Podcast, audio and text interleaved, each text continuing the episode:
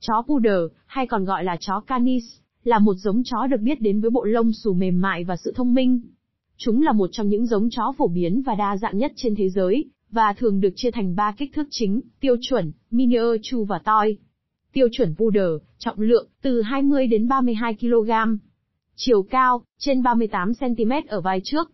Miniature Poodle, trọng lượng, từ 4 đến 8 kg. Chiều cao, từ 28 đến 38 cm ở vai trước.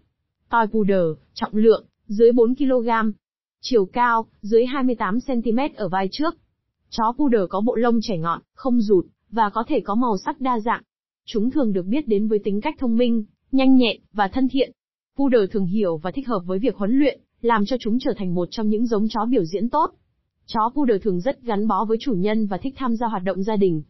Chúng cũng thích hợp với môi trường sống trong nhà. Do không rụt lông, Poodle thường được coi là một giống chó dành cho những người có dị ứng với lông chó. Để duy trì bộ lông đẹp, Poodle yêu cầu trải lông thường xuyên và cắt tỉa định kỳ.